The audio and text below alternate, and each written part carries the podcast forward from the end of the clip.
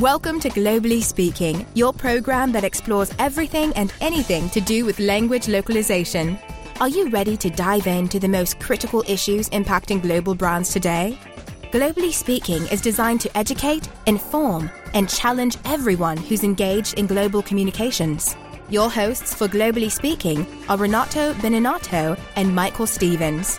Learn more by visiting our website at www.globallyspeakingradio.com.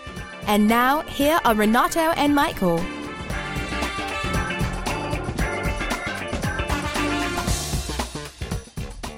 Netflix has embarked in the most aggressive localization effort in history. In 2016, Netflix launched a service to 130 countries simultaneously, everywhere in the world. This is unprecedented, really. It's one thing to localize a website or an app, even for a service that is available virtually in any device that has an internet connection. It's another thing to translate and subtitle or dub millions of hours of TV shows and movies, including original series, documentaries, and feature films.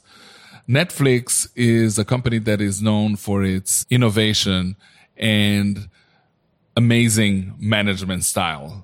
If you haven't read Reed Hastings' presentation on SlideShare about freedom and responsibility, I strongly recommend that you take a look at that, because it's a management class in 164 slides or something like that. In this show, Michael talked to somebody responsible for user experience at Netflix, and she shares with us the challenges of preparing the framework for launching such an amazing effort. One of the things that we need to keep in mind is we're calling this episode the Netflix effect. Occasionally, in the history of our industry of localization, a company launches a product that has a major impact in volumes. In 2006, Microsoft launched Vista, and we talked about the Vista effect at that time. Everybody had to change the base code of their software, and that required completely new localizations. There were not enough translators in the market to do that kind of work. Now, Netflix is doing the same thing. They're flooding the market, and they need good quality translators to do their job. Let's listen to the interview.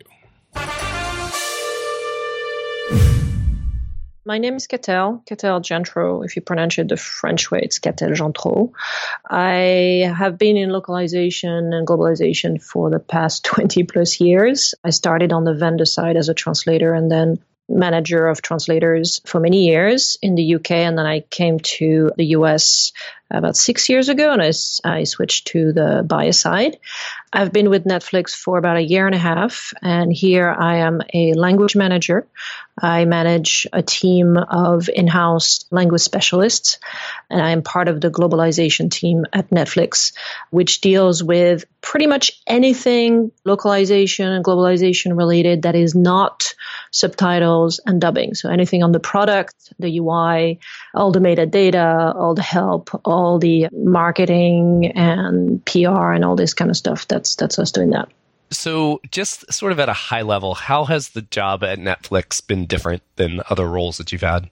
Prior to Netflix, I was with Box for 3.5 years, and this was a really interesting gig because although everything was done on a small scale, I had a lot of decision power within my small team of me for a while, and then I had another person and a few engineers who we used to work very closely.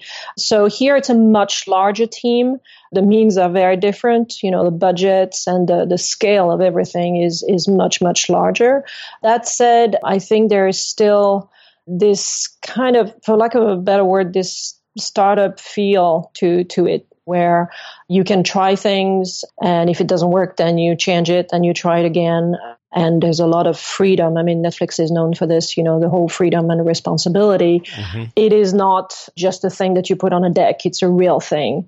That's been great. I kind of had that a little bit at Box, but on a much smaller scale. Mm. And here, you know, it's a bit overwhelming sometimes because you're like, oh, really? I can decide this? Is that okay? But yes. Yeah. You also work with a much larger team. You know, our team is like 50, 60 people. So it's a much bigger scale. And the company, of course, you know, and the global is on a much bigger scale, if that means anything. It's truly to be truly global. Mm. I've heard it referred to as an achiever's culture at Netflix, that whole responsibility plus accountability and freedom tied together, and that it's all about delivery.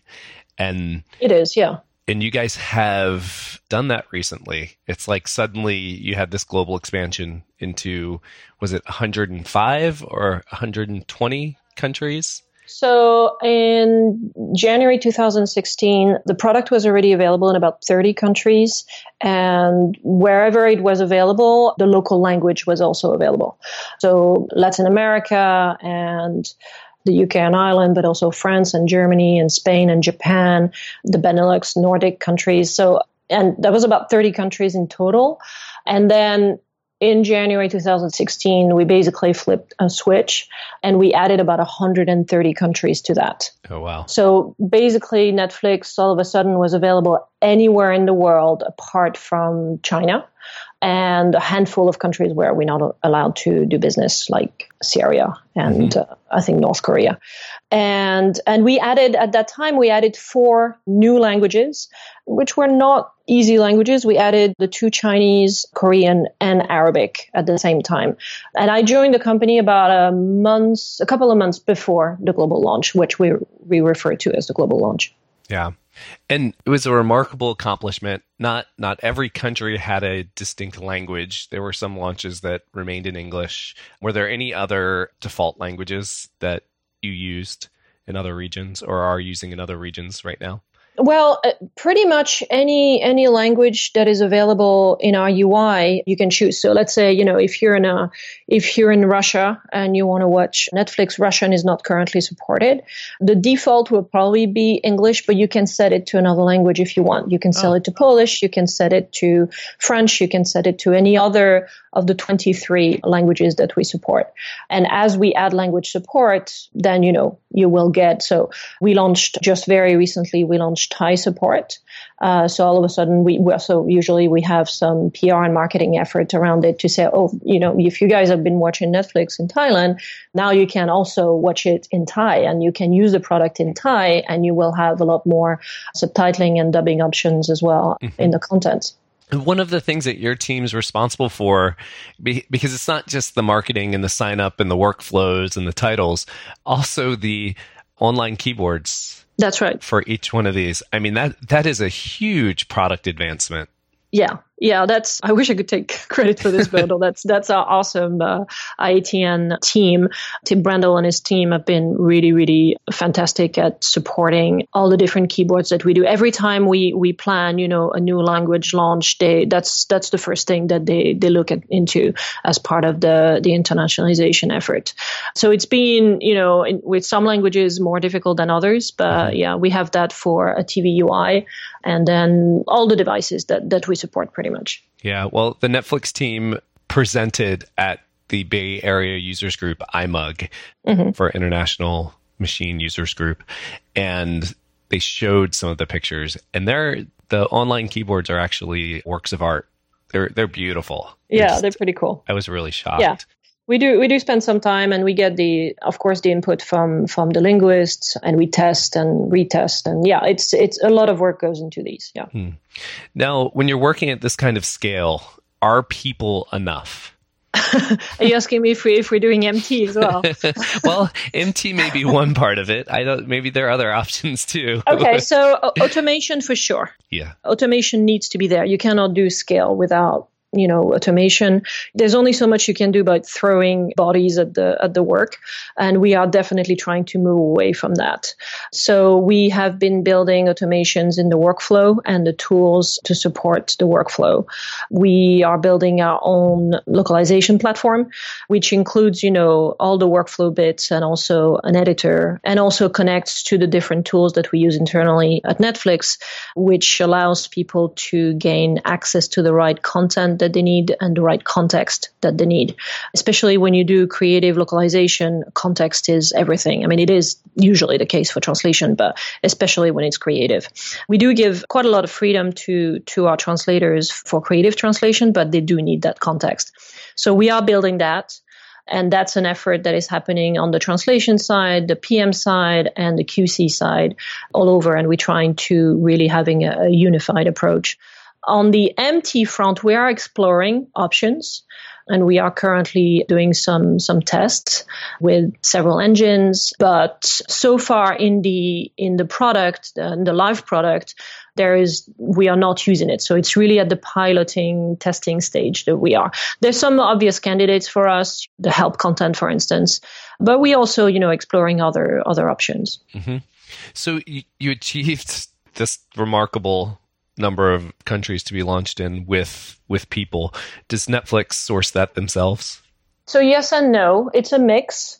I think originally we were working mostly with one vendor, and then when we hired, and this was before my time, internal language specialist, they were given the mandate to just build their team. So they started hiring handpicked freelancers, and they built teams around that, working very closely with these people.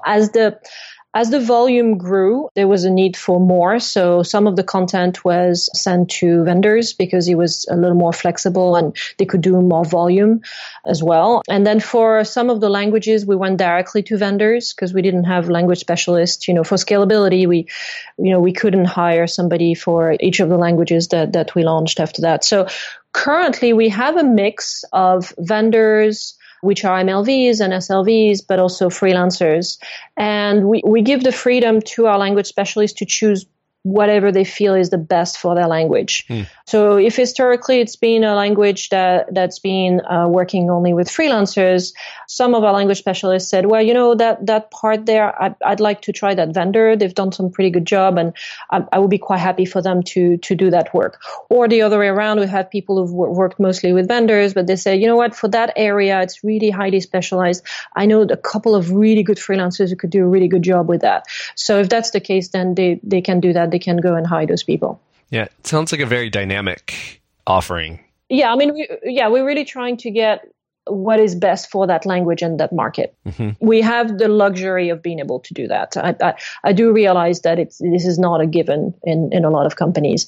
So we really embrace that and use that as much as we can. Yeah, and is the testing with MT just being like another option that your language owner would have an opportunity to use if they're comfortable with it or they feel like it applies?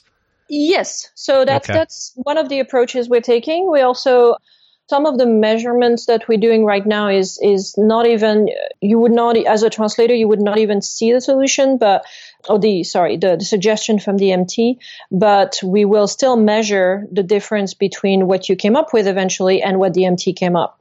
So we're doing a bit of both. Mm. It's really exploratory for the time being. Yeah, that's awesome. And it's cool to hear about those tests. We look forward to hearing what you guys learn in that. Yeah, there should be, if it's chosen, there should be a session at LocWorld in November in Santa Clara. Yeah, Netflix has had a culture of transparency in this area. You guys released the subtitling tool years ago, open source. Mm-hmm. And it's great the way that you've sort of shared what your learnings have been and the openness. That's a really great part of the Netflix culture. The other piece that I love is that this aggressive approach towards, or at least from the outside, it looks aggressive to go into all these countries, was announced by Reed Hastings, your CEO. Mm-hmm. I mean, he has a lot of things he can talk about. And this was making frontline news. And it's actually brought the international element for you guys, for your competitors, to be really like prominent. Yeah. I know how many languages Amazon Video is in. I know like And there's this great competition going on now, and consumers really seem to be winning. Can you talk about what it's like to work in that culture and what it means when the CEO is saying, yep, we're going to be in 100 countries? Well, I mean, it was pretty big news, so I'm glad that Reed did that, not us. So, yeah, it was a big announcement. And the fact that Netflix is truly global is, I mean, it's one of the reasons, or probably the main reason why I came here. Having international and global issues and challenges being at the top of the priorities for a company, you don't need to explain at Netflix why international users are important. I mean, if you look at the last results that we have, our quarterly results, is our new users come in majority now from international markets. So it's really a great benefit, and it's very, very exciting for localizers generally, because you feel that what you do matters. And it's not always the case. We all believe that what we do matters, but having it confirmed by the top people in your company and by generally the way that the company behaves and communicates externally is fantastic for us, for sure. So you have to have some stories, because our listeners love stories, and they can be positive or challenging, whichever. But what stories are you guys telling, lessons learned or things you were surprised about with this big accomplishment? Stories. It's hard.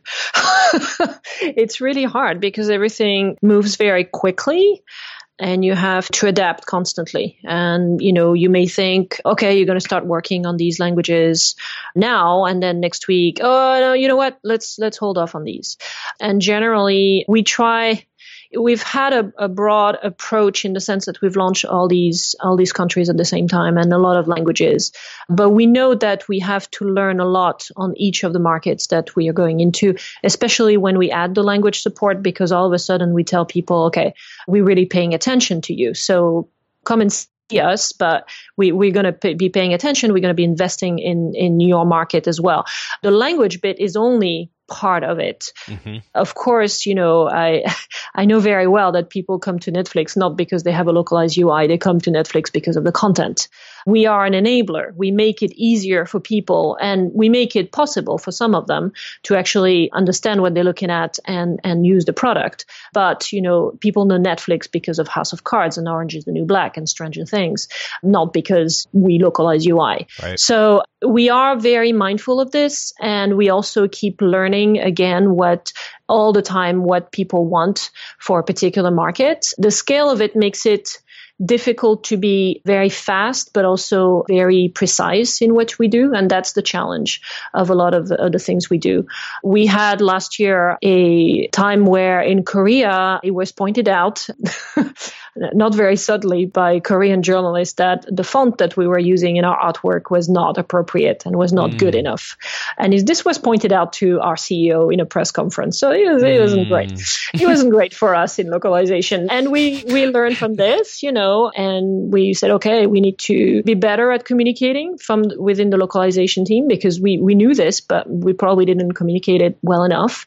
And then we work to find better resources and better things to do and improve the quality. These are some of the things that we have to be mindful of. I mean, we know as localizers that the different cultures, demand different things. We know that in Japan, people want a lot of local content, and we are working a lot to building that. And from a localization standpoint, we've just gone through a whole exercise to, for instance, in our kids space, to adapt the terminology that we use, because we realized from feedback from users, we did some, surveys and, what we call quals, where people sit with children, for instance, and show them how, how they use the product. And we realized, well, some of the words we're using were not understood by the children. So we had to change our approach to some of it. We try to be humble in the way that we tackle it. We have very good people working everywhere in all the different areas, but there's always more to learn from the users as well.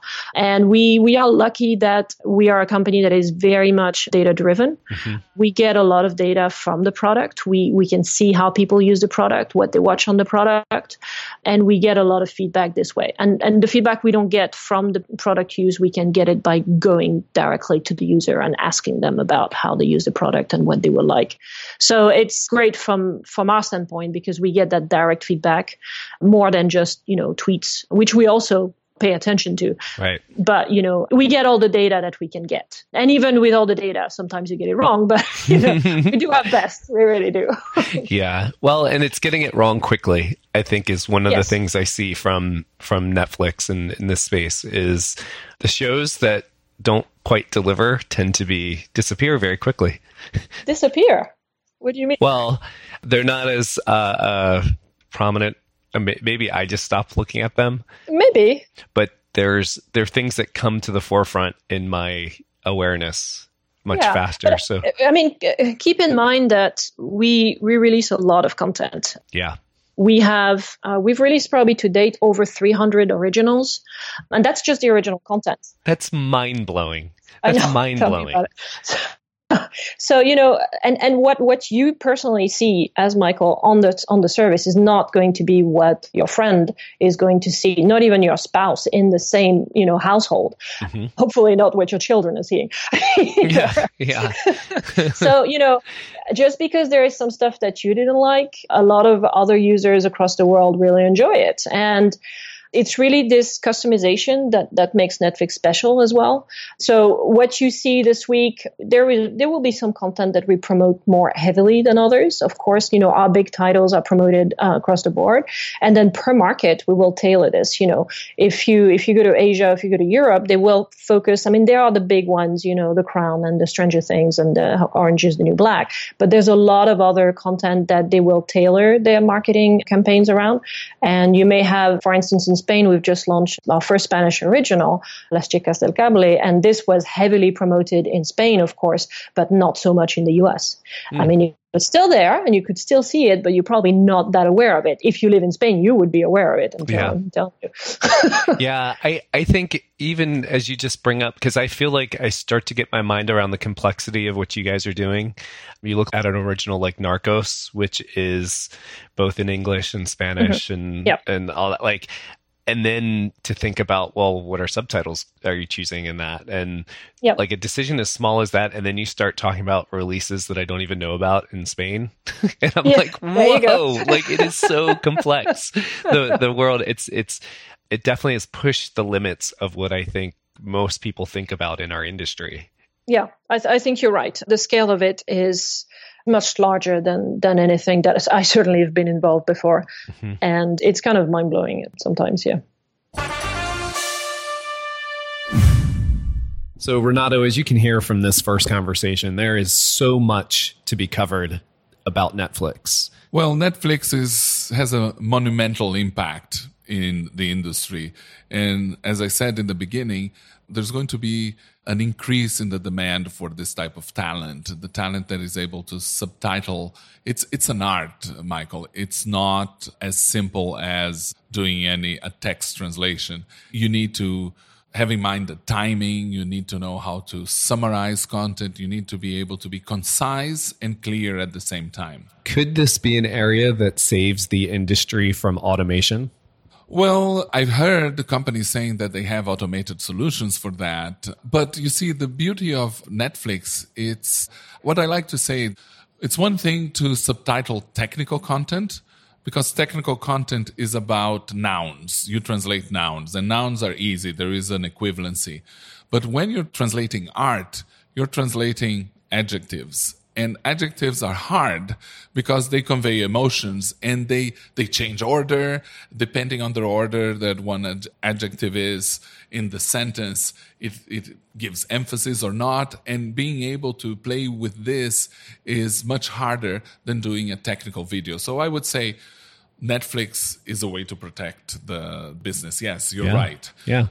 So another point, like our public service announcement here, is that Netflix is recruiting translators. They developed a platform that is open to anybody, to individuals and companies to use it, to test. It's called Hermes. And if you, our listener, is interested in visiting it, the URL is tests.hermes.nflx.io. I'm going to repeat that. tests.hermes.nflx.io. And here's the thing, Michael. This test is very hard.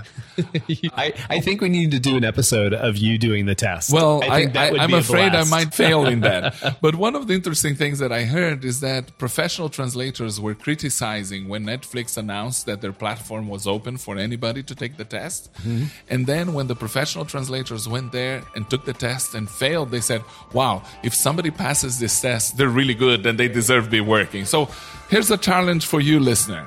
Go take the test and tell us how you did. All right. This has been Globally Speaking, and thank you guys for listening. This podcast was produced by Burns 360. You can subscribe to Globally Speaking on iTunes or wherever you get your podcasts. See you next time.